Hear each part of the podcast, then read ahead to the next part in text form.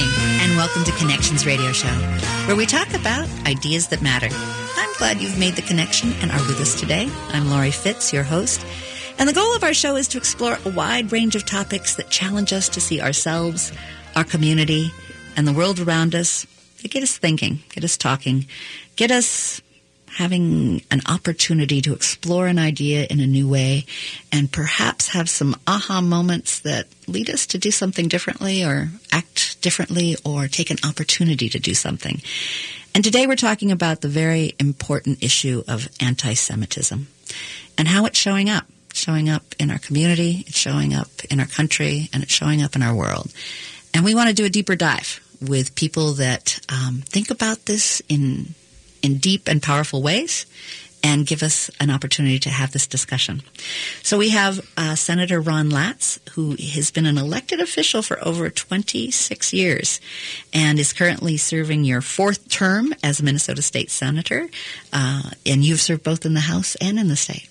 Thank you for being here. Good to be with you, Laurie.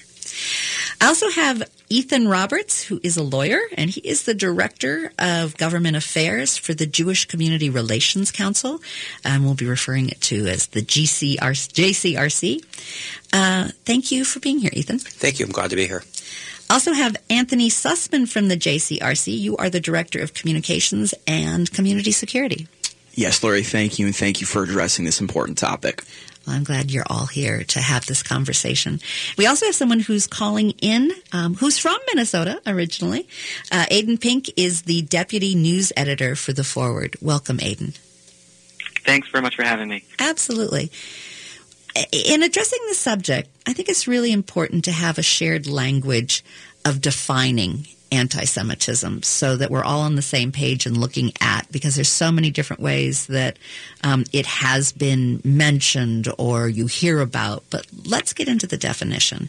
And I'm going to have Ethan and Anthony uh, share with us your definitions that, that you think are um, important for us to think about. So let's start with the definition that the Anti Defamation League uses, which I think is an important way to begin this conversation. The Anti Defamation League defines anti Semitism as the belief or behavior hostile towards Jews just because they are Jewish. It may take the form of religious teachings that proclaim the inferiority of Jews, for instance, or political efforts to isolate, oppress, or otherwise injure them. It may also include prejudiced or stereotyped views about Jews. Anti Semitism is a form of hatred, mistrust, and contempt for Jews based on a variety of stereotypes and myths, and often invokes the belief that Jews have extraordinary influence with which they conspire to harm or control society. It can target Jews as individuals, as a group, or as a people, or it can target the state of Israel as a Jewish entity. One of the things that resonates for me for that is I so often hear it in terms of conspiracy. E- Ethan, share with us what how what what's the why is that? Uh, thank you, Laurie. I think that conspiracy is exactly what makes um, anti-Semitism different uh, than other isms. So most isms uh, could fit into that first part of the definition that Anthony read from the ADL about you know sense of inferiority and, and looking down. This would be the ism of uh, punching down. Anti-Semitism, more often than not, operates as a form of punching up. It's a belief that uh, Jews aren't inferior, but superior in a most malevolent sort of way. And so I think for over the course of the next hour, we'll, we'll give examples of that. But to use an example that really resonated with me, actually came from somebody who's not Jewish. Um, Eric Ward is an African American, uh, and he's an expert on anti-Semitism and racism, and and fight. Not just an academic. I mean, he he fights anti-Semitism and racism and other forms of white supremacy uh, for for a living. And he was uh, here about six months ago. For, uh, colleagues of ours at Jewish Community Action brought him to Minnesota, and he was talking about the civil rights struggle in the 1960s. And how is it that a, a white supremacist could understand losing to people, uh, in this case African Americans, who they believed to be inherently inferior. It, it, just couldn't make sense for them. And so the justification that they came up with was that they um, had actually been beaten by the Jews. The Jews had manipulated Congress, the president, the media, especially the media, to um, you know to, to, pass these laws, which were to them an anathema. And this conspiracy theory idea, it, it, it goes goes back two thousand years, and we can fast forward into now. Mm-hmm. So if you go back 2,000 years, um, you know, I'm not saying that the idea of deicide is the first instance of anti-Semitism, that the Jews are responsible for the death of Christ collectively, is the first instance of anti-Semitism, but it's historically the most important.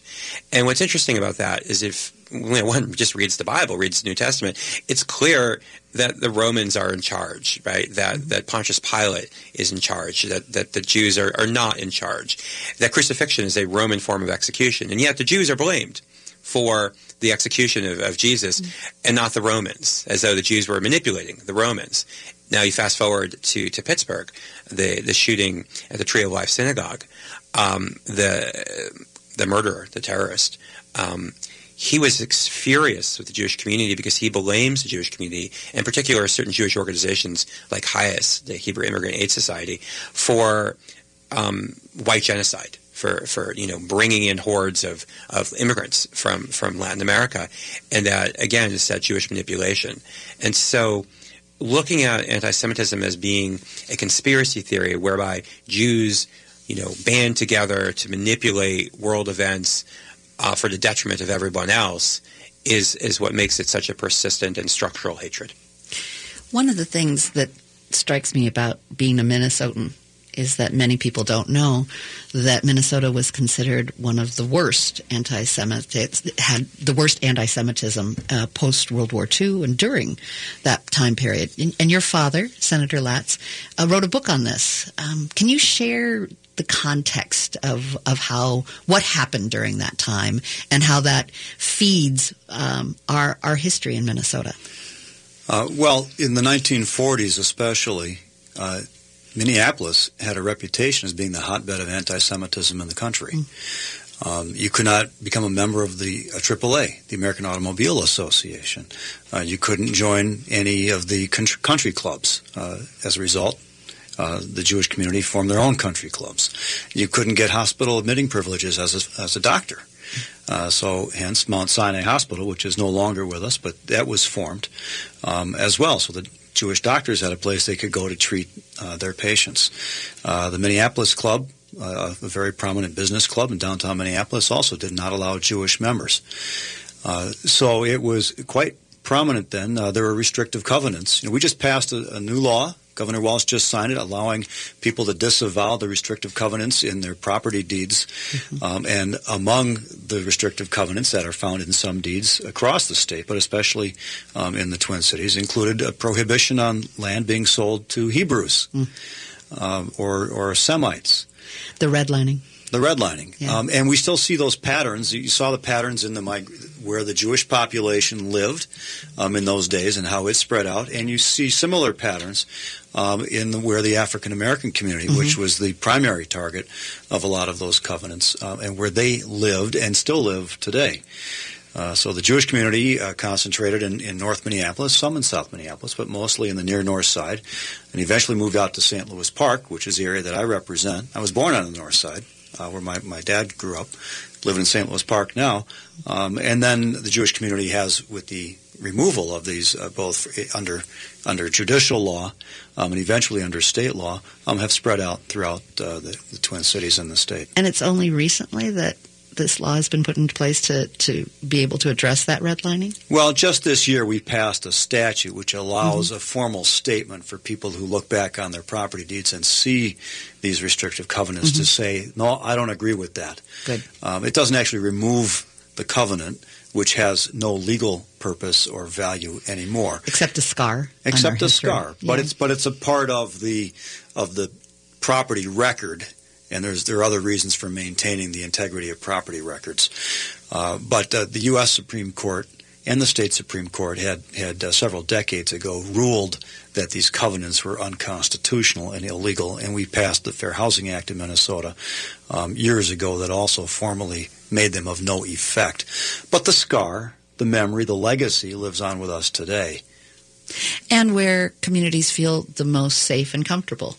Uh, based on the history of where they may not have been welcomed and where they do feel welcome. And how why is it you know we, minnesota has a reputation of minnesota nice. We're a great place.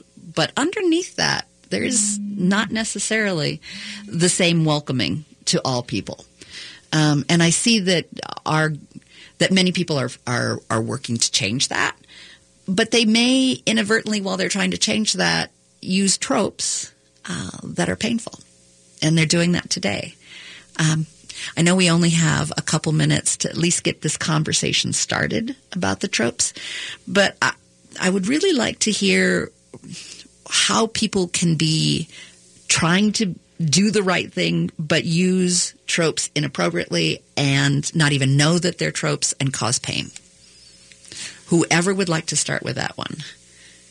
I will let Well. I'll, I'll just take a first shot at Yeah. it. Uh, I want to expand your question a little bit because Sure. it's it's some people who want to do the right thing and don't realize these tropes are tropes and they use them, and there are others who know very well. Mm-hmm. yes, and are very specific. and very specific about the language that they choose. Point well taken. And, the- and the right. tropes are about using language, uh, classical language. Uh, you know, the Jews killed Christ. Um, the Jews control the money, um, and uh, uh, and they use those as a spear uh, to put down. Um, Jews that are involved in uh, in the community, uh, put down the point and the goal of what members of the Jewish community may be uh, advocating for, um, to try to elevate their own position as well. Uh, but the the impact of these tropes um, is really devastating because rather than arguing on the merits of a particular position or policy, uh, it's it's in the nature of an ad hominem attack. You know, the, the Latin term for attacking the person rather than the idea.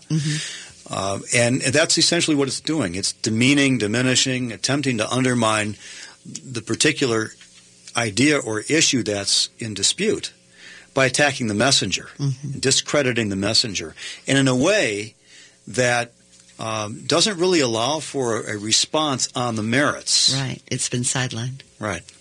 Well, we'll talk more about that in our, our next segment. Uh, we'll open up the conversation to how is it being used as a political football and what does that look like? So thank you for being with us today and sharing in this conversation. And I encourage you to stay with us and learn more about how this is impacting our lives today. This is Connections Radio Show here on AM 950, the progressive voice of Minnesota. I'm Peter Rachleff from the Eastside Freedom Library, and I'd like to tell you about an historic place on Payne Avenue. Brunson's Pub is a place where history and passion are a part of every detail, starting with the menu.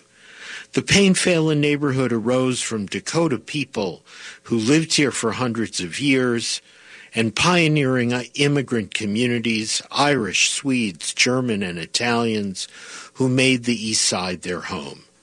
More recently, waves of new residents from Asia, Latin America, and Africa continue the rich immigrant history and are revitalizing the community's cultural life and economy.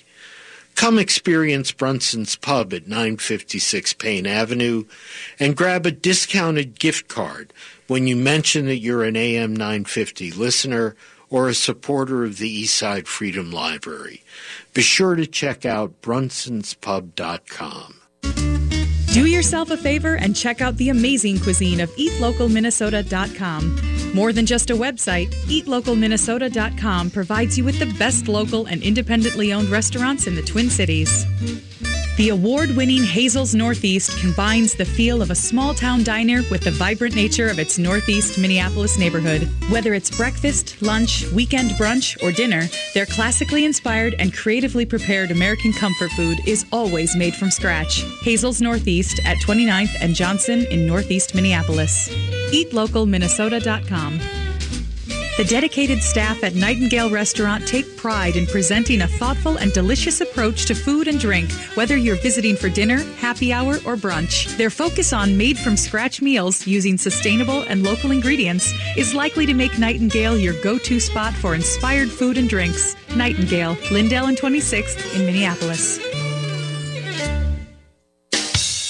Humans. This is me, Ellie Krug with Ellie 2.0 Radio on Monday mornings from 7 to 8 a.m. This week's show is a hodgepodge. I'll talk about a panel I was on in Chicago and the role of straight white color men in championing diversity in the legal profession. And the big interview will be with folks from Minnetonka High School regarding their program of lettering in community service. What an idealistic idea. Ellie 2.0 Radio, engaging in real on AM 950, the progressive voice of Minnesota.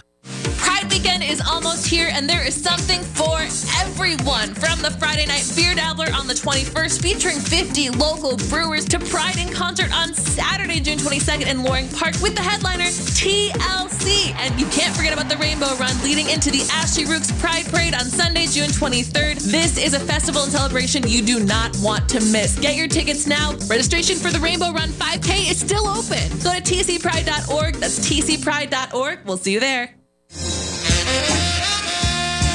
Welcome back to Connections Radio Show, where we talk about ideas that matter.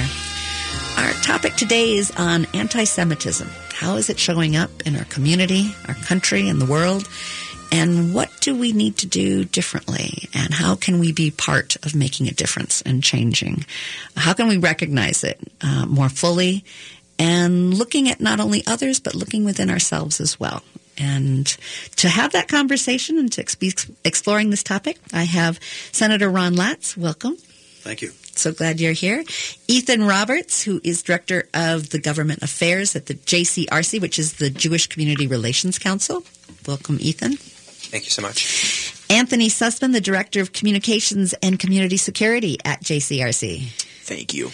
And Aiden Pink, who I didn't get into the conversation in our first segment, but I am going to expect you to join in for this sec- uh, second segment. Aiden is the deputy news uh, editor for The Forward, originally from Minnesota. Hello. Hi, Aiden. So we started our, we ended our conversation uh, after the first segment discussing um, about tropes and how they're used. I think it's also important, uh, as we were talking be- between the segments here, to list some of those tropes so that folks can understand them and give some examples uh, of how they are used. Um, I think I really appreciated Senator Latz's um, overview about how they can be used in a powerful way to derail the issue uh, and attack the person and not the issue. But in this segment, let's let's explore some more about how is that used as a political football. So, Aiden, do you want to kick us off with that? Yeah, I mean, I think what has happened with Congresswoman Ilhan Omar over the past year really has been uh, instructive and ed- educational, maybe inadvertently educational for a lot of people in terms of what some of these tropes are and how they can be damaging. Um, it started when she was uh, running in the primary last year, and people uncovered a tweet um, that was written during one of Israel's uh, wars with Hamas in Gaza, um, saying that Israel had hypnotized the world. Um, you know, alleging that Jews have uh, magic powers that are being used for nefarious means is one that's been used as an excuse for literally thousands of years to, to target Jews violently. Um, and a lot of people, when they discovered that, took uh, issue with that, even though from her perspective she was criticizing uh, Israel's conduct in a war. And then subsequently, when she was elected, you know, she had the infamous tweet that American support or congressional support for Israel is all about the Benjamins, Yeah. um, i- implying that uh, American Jews, uh, particularly those affiliated with the pro-Israel lobby AIPAC, um, were using their money to to control the government. As, as we mentioned before, you know, the powerful Jew working behind the scenes to control the government is a classic one that was used in really hateful anti-Semitic tracts, like the Protocols of the Elders of Zion, was used in communist anti-Semitism and in Nazi anti-Semitism. Um, and then subsequently, when she was doing damage control, you know, she, when she was talking at a bookstore in D.C., she said, you know, she asked why it's okay for people to push for allegiance to a foreign country. One of the other uh, tropes that's been used uh, very often throughout the the second centuries to is to imply that Jews are insufficiently loyal to their home countries, that their loyalties lie um, only with Israel or only to the Jewish people. Um, you know, when in fact American Jews serve in the American military at the same rate as the general population. So, all of those things that the Congresswoman said, for which uh, she's subsequently, or at least for most of them, she subsequently apologized and said that she didn't know the origin of these tropes and, and, and pledged to you know educate herself further with Jewish organizations. I think a lot of what got lost in this controversy is that because Congresswoman Omar is the subject of so many, frankly, bad faith attacks and Islamophobic attacks Right. from the right, people naturally got defensive. But what I think they and you know what I think people miss is that American Jews, especially in her district, were genuinely offended by what she said because they reflected you know terrible uh, you know experiences and, and tropes that in many cases they themselves had uh, had come across and been attacked with. You know, so much so that Congressman Dean Phillips, who is Jewish and also you know, the neighboring representative, he he said himself that he was uh, offended by it, as did several other uh, Jewish members of Congress. So well, especially when that- those tropes in the past were used to persecute, and that there was horrible ramifications because of that. Um, that pain, um, Mm-hmm. that pain needs to be understood, and and not just put into well. It's just a statement. No, it represents history and it represents um, a persecution. Yeah, and that's exactly right. And you know, uh, Congresswoman Omar said that, and I think she admitted subsequently that making these kind of arguments in tweet form isn't the best way to do it. That she was trying to make a point about you know the influence of lobbying groups similar Right. to the NRA, for example, when she was making the point about AIPAC. But you know, the, the response to that is Am- American Jews, as well as any other American citizens, have the right to donate to politi- politicians who support their causes and to advocate in the political process, which, for better or for worse, involves donating money. And you know, saying that American Jewish involvement, because polling has shown that around 93% of American Jews consider themselves to be pro-Israel, although much of that 93% also consider themselves to be critical of several Israeli policies. Because most American Jews consider themselves to be pro-Israel, it stands to reason that they're going to donate to uh, candidates or causes that, that support uh, the Jewish state. And saying that that is somehow illegitimate, you know, puts Jews on a different uh, framework, a different pedestal than anyone else, which is uh, you know another form of bigotry. I think it's important for our liberal audience to not only look at what we assume initially is an issue on the right, that there are issues that we face um, from the liberal point of view. And this is a good example, but there are others as well. Um, and uh, what is how are how are we being inclusive in our liberal progressive party and do we create that welcome or do we put us uh, put in place uh, certain rules unwritten or whatnot that folks can't bring their full authentic uh, selves to the party. Um, ron you see it on both sides. You see the challenges. What are some things uh, that our progressive audience should be thinking about? Uh, well, I think, first of all, we need to be very careful how we use our language when we're discussing policy questions. Um, if you keep focused on the policy itself um, and, uh, and can have vigorous debates, as we in the Jewish community often have, um, pro and con, different positions that the Israeli government is taking or different actions that they're taking.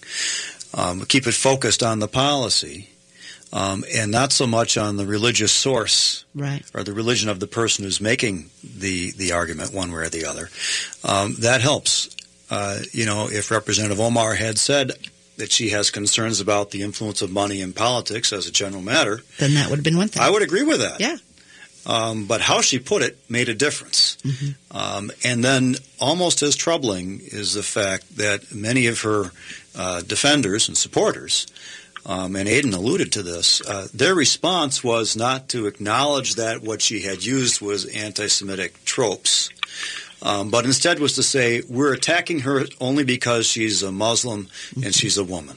And so we double down on the, the down issue of not the policy, Right. but the person. So that and, was and, a way and of ignoring it. and, and dismissing it as Right. irrelevant or or inaccurate, Mm-hmm. um, claiming that our motivation was bias, Mm-hmm.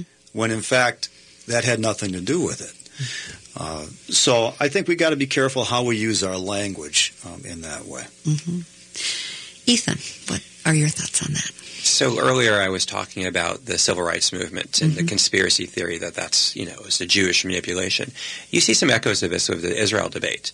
You know, not only are overwhelming majority of American Jews supportive of the U.S.-Israel relationship, so are overwhelming majority of Americans.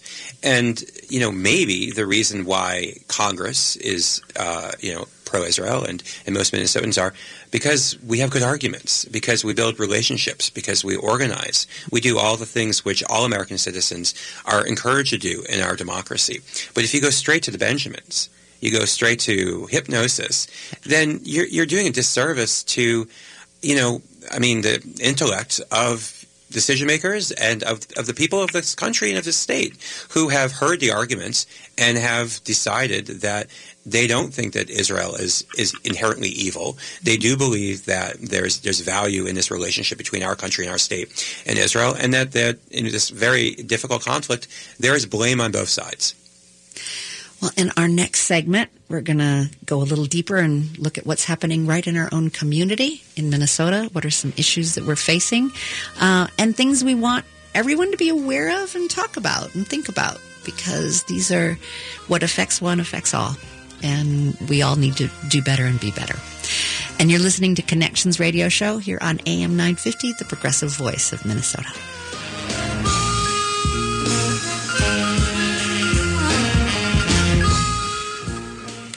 Wild dancing, boisterous music, and a love story set against the backdrop of the Bosnian War. Park Square Theater presents Heaven by Theater in Residence Flying Foot Forum. A tale of finding common ground rather than fighting those who are different from us. Friendship, love, and painfully beautiful moments come to life through heart-stopping percussive dance. Balkan party music performed by Orkestar Bez Ime and driving songs by Chan Poling of the Suburbs. Heaven runs May 31st through June 23rd. Find out more at parksquaretheater.org. This is New Beginnings, hosted by award-winning broadcaster and speaker Freddie Bell. Freddie, this generation of the baby boomers, people are living longer, so the baby boomers are taking care of elderly parents. Let's talk about your health and specifically, let's talk about Medicare. Our show features the concerns of America's 78 million baby boomers in employment, finance, health and nutrition, and even entertainment. Catch New Beginnings with Freddie Bell, Saturdays at 11 on AM 950, the progressive voice of Minnesota.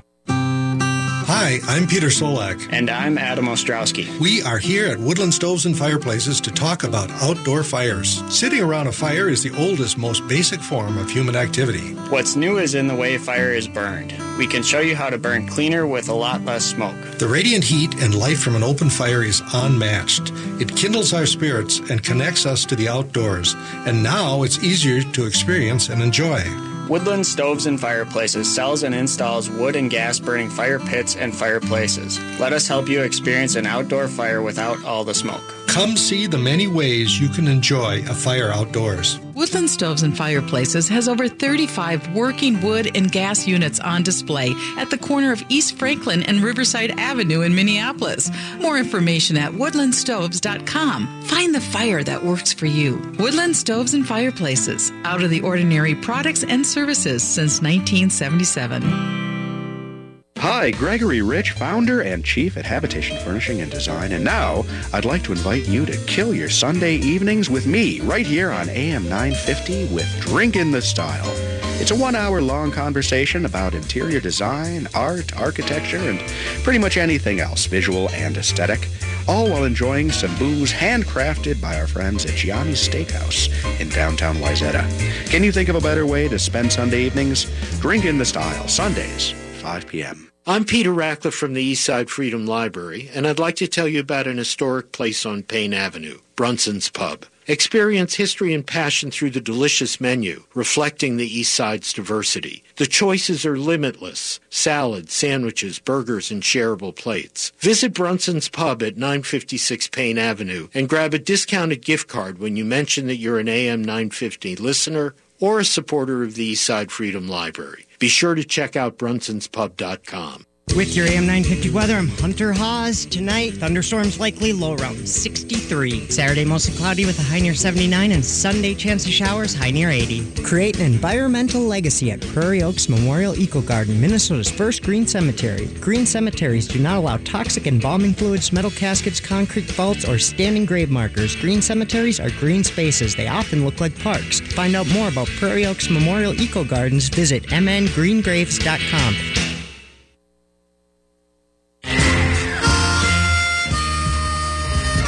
Welcome back to Connections Radio Show, where we talk about ideas that matter. And the idea that we're talking about today is one that's more than 2,000 years old, and we're still grappling with anti Semitism and how it shows up. And how do we need to think about it? How do we need to talk about it? How do we need to make some changes? Um, and I've got some great people who are giving us insights and ideas to think about in terms of making new connections in our awareness and how we may want to approach the subject in the future. I have Senator Ron Latz. Welcome. Hi, Lori. So glad to have you here. Been in politics for forever since you, you were knee high and realized that there was politics in your family uh, and have been serving in politics for the last 26 years. I have Ethan Roberts, who's a lawyer and a director of Gov- government affairs at JCRC, which is the Co- Jewish Community Relations Council. Thank you. Glad to be here. Glad you're here. And I have Anthony Sussman, who's also with JCRC. He's the Director of Communications and also Community Security. Thank you, Lori. And Aiden Pink, Deputy News Editor for Forward.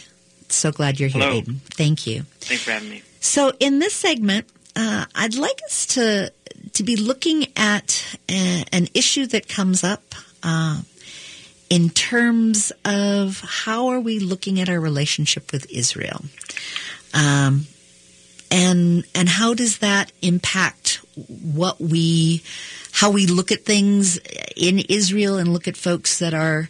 Um, calling names and trying to figure out where do we stand and what is this all about. We have commentators that have that that believe that a criticism of Israel is anti-Semitic. Yet many Jews also criticize actions of the Israeli government and, and actions they take. How can one really tell the difference between the legitimate criticisms of Israel and ones that are considered anti Semitic? And I also want to touch on this on what's happening on the college campuses.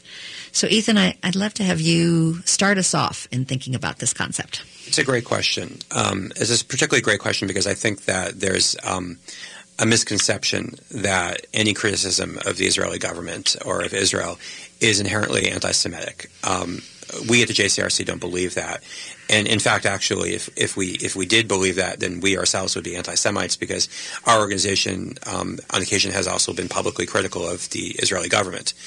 Where we cross the line into anti-Semitism um, depends a part on what are you arguing for and how are you arguing it. So if what you're arguing for is that Israel should be a better country, that Israel's government should be a better government, and it should, um, you know, treat the Palestinians a, a different way or within its own society, then it's probably not anti-Semitic. However, if the aim of your criticism is not on the positions of a policy, much as like we might be critical of the positions or politics of our own country, but on whether the country is a legitimate nation, whether it should exist, then we, we very well may cross the line into anti-Semitism if the person who's making that argument doesn't otherwise think that other countries are illegitimate, right? So if you're somebody who doesn't believe in any country, okay, fine. but I don't know many of those people, right? And so, you know, of all the fear and anger that people may have uh, nationally towards our country right now, or many Americans may have, I don't really ever hear the argument that the United States should, should cease being a country, or it was founded in some sort of, you know, uh, I mean, it's just it, it, per se illegitimate. So, unfortunately, much of what is uh, known as the boycott, divestment, and sanctions movement is simply about creating the conditions where Israel ceases to exist. And they're clever. They, they often won't admit to that. But if you look at the prongs, or if you look at actually the rhetoric of the founders of the movement, they're, they're clear enough that that is the goal of the movement, is that they're not looking for a two-state solution. They're looking for um, the one-state solution of, of, of Palestine uh, from the river to the sea. That's something, something they chant. So that would be the entirety of it. Now, what happens with the uh, the nine million Israeli um, citizens, of which eighty percent or so are, are Jewish? God only knows. Um, additionally, beyond just the goals, it's also the rhetoric and the tactics which are used. So if you use rhetoric which is particularly painful and, and intended to hurt by comparing, let's say, Israel to the Nazis, right, or saying that what is being, you know, what is going happening in Gaza is genocide or, or worse than the Holocaust, then your rhetoric is so unmoored from reality, it's so un- untethered from anything that's intellectually fair that that is also anti-Semitic because again, it's it's demonizing the, you know the Jewish state. You know, the over half the world's Jews live in Israel, um, and there's also just um, a couple other th- things which are real misunderstandings about um, about Jews and and about Israel. So, taking the latter first, often Israel is presented as a, a settler, settler colonial project um, half of Israel's people are from the Middle East, half, and, and increasing, increasing percentage. And additionally, um, you know, Judaism is the religion of the Jewish people, but we understand ourselves uh, differently than than other other communities. We, uh, many of us, at least, understand ourselves to be a people a people who have a particular faith, which is Judaism, but we're a people deeply connected to our indigenous homeland, which is the land of Israel, which is literally Judea. It's where you get the words we're Jew.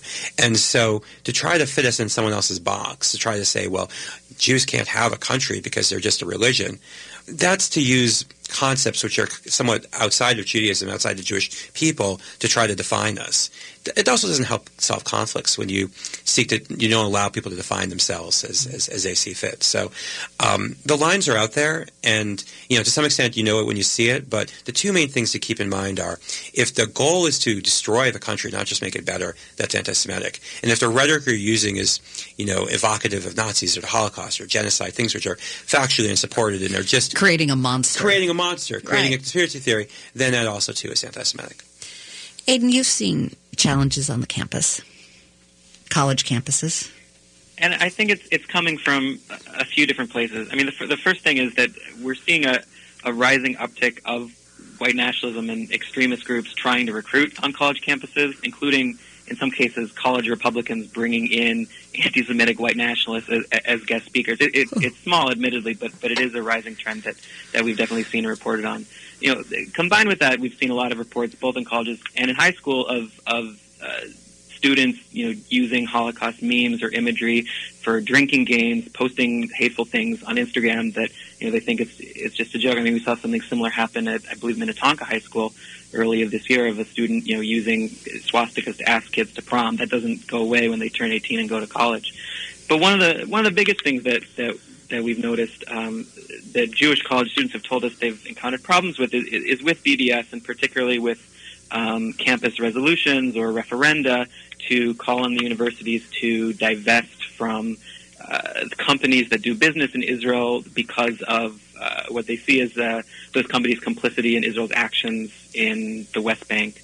Um, and you know, a lot of times these students are very well-meaning. They they identify what they see as a, you know a legitimate uh, human rights issue, um, and they want to do something about it, which is all to the good. But sometimes they either inadvertently or because they've glommed onto things that, that were mentioned earlier, you know, repeat the the anti-Semitic tropes that that uh, we've talked about. I mean, one of the one of the things that that's most uh, problematic for a lot of Jewish students is when um, BDS uh, advocates on campus, you know, are either you know out front about or you know sort of try to hide, but eventually admit that they uh, want to see one state um, in what's now both Israel and West Bank and Gaza, which uh, would eliminate you know the only Jewish state. You know, again, I, I don't want to repeat it. You know, if you if you decide as a as a point of um, of personal ethics not to not to buy products from Israel because you disagree with government policies, you know that that's fine and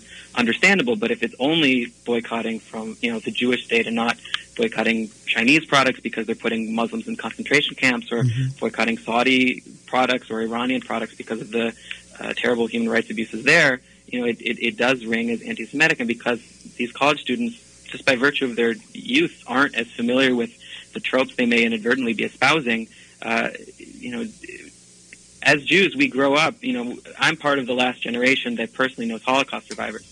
But every, you know, every Jew I know, even if they don't grow up that attached to the organized Jewish community, go to synagogue that often, you know, we we know what it sounds like when people are bigoted towards us. So even when these students don't realize it themselves, um, it it definitely has happened. I think it's important to look at um, when someone is feeling uncomfortable. Uh, there can be an environment that is hostile outright, and then there can be the subtle hostilities. Um, I'd like to have uh, Anthony share what, what are your perceptions of what's happening on the college campus and, and how are college students um, dealing with the both overt and uh, maybe uh, subtext uh, hostility. Yeah, I think that on college campuses, Jewish students can feel very uncomfortable, you know, walking around campus if they're wearing a Star of David or if they're going to a week where they're supporting Israel uh, at Hillel, for example. And I think it can create a situation where Jewish students, when they're leaving home for the first time, are in an environment where they don't feel welcome necessarily. And I think that this can create a situation in the United States where Jewish students feel marginalized uh, for their Jewish identity or their support uh, for Israel. And we were talking earlier about, you know, you can debate what's worse. Well, it's all bad.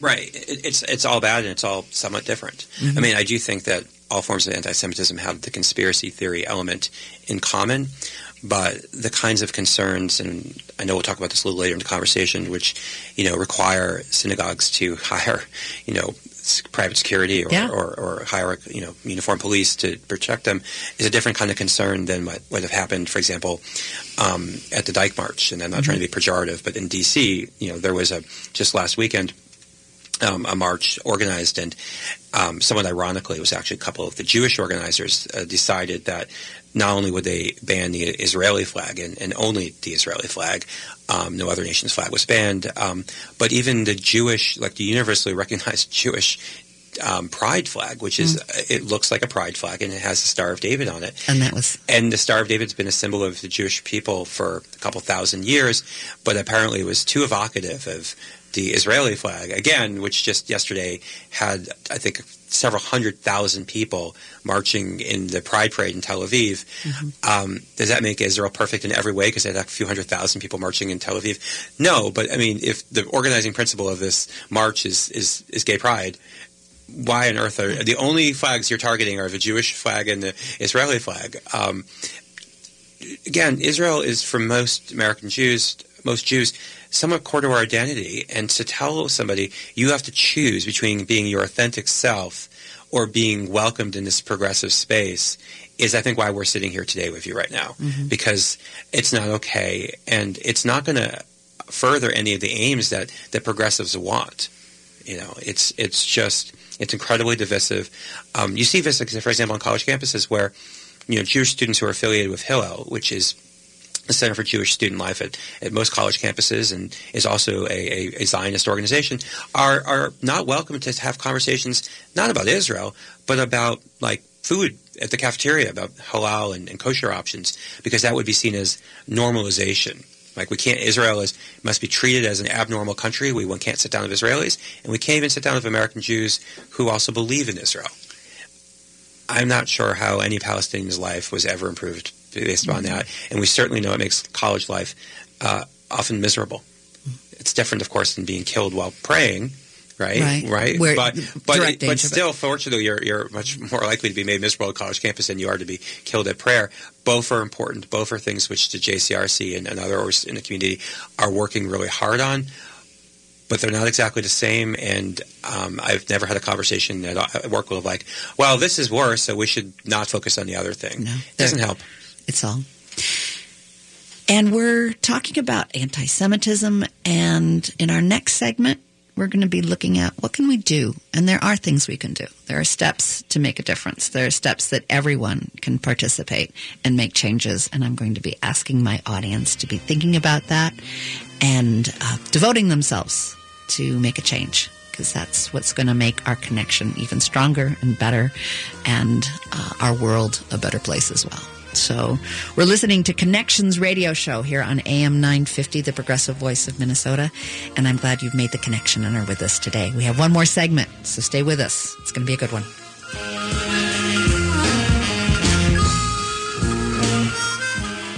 Wild dancing, boisterous music, and a love story set against the backdrop of the Bosnian War. Park Square Theater presents Heaven by theater in residence Flying Foot Forum. A tale of finding common ground rather than fighting those who are different from us. Friendship, love, and painfully beautiful moments come to life through heart-stopping percussive dance. Balkan party music performed by Orkestar Bez Ime and driving songs by Chan Poling of the suburbs. Heaven runs May 31st through June 23rd. Find out more at parksquaretheater.org. Hello, Twin Cities listeners. Thom Hartmann here. Join me for a talk on Saturday, June 29th at Next Chapter Booksellers. That's at 38 South Snelling Avenue. It's at 7 p.m. Mass shootings are on the rise, so what's holding the U.S. back from enacting change? The Hidden History of Guns and the Second Amendment, my new book, is an in-depth, historically informed view of the role guns have played throughout American history. From early European settlement to the Revolutionary War and Manifest Destiny, through the use of the slave patrols in the Deep South, which became the well regulated militias so debated in 1787, to the recent school massacres. Plus, I'll talk solutions and sign books. In fact, a whole spectrum of my books. So if you have questions, come. We'll be doing a Q&A. Put it on your calendar. Saturday, June 29th at 7 p.m. Join me at Next Chapter Booksellers, 38 South Snelling Avenue. Look forward to seeing you there and bring your questions. Tag You're It. Chances are after spring cleaning you missed a spot. A couple really big spots, like your roof and siding. Run your fingers across your siding. You'll likely get a gross residue. And your roof probably has some black streaks too. Your roof and siding aren't always easy to clean, but they're definitely the most visible parts of your home that give it its curb appeal. So let Blue Sky Services clean your roof and siding. Blue Sky's safe soft wash method won't cause any damages and will make your home look like new. Right now, Blue Sky Services is running their summer special where you can get your whole house, roof, and siding cleaned starting at only $447. That's the most viewed parts of your home cleaned for only $447. Then mention AM 950 when you call Blue Sky Services to get an additional $50 off. So get the curb appeal back on your home and call Blue Sky Services at 952 467 2447. That's 952 467 2447. Hi, Matt McNeil for Rudy Luther Toyota. It's so amazing when two of your favorite things come together, like the new Toyota RAV4 having a hybrid version. Stylish, energy efficient, and tough. You can't find a better combination. A showstopper interior with intuitive technology, the look which gets you noticed, and the durability for all types of driving. And the RAV4 hybrid received the NHTSA 5-star overall safety rating. Test drive one today. Stop by Rudy Luther Toyota, five miles west of downtown Minneapolis on 394. Welcome back to Connections Radio Show. I'm Laurie Fitz, your host. And we've been talking about anti Semitism, looking at it squarely, defining it. Uh, where is it showing up? How is it showing up? And in this segment, what can we do about it as well? I've got great uh, guests today that are sharing insights with our community, our, our AM 950 progressive community. I have Senator Ron Latz, who has been elected official for 26, but has been in politics for just about forever since he's been growing up. Uh, thank you, Senator Latz, for being here today. Thanks, Laurie.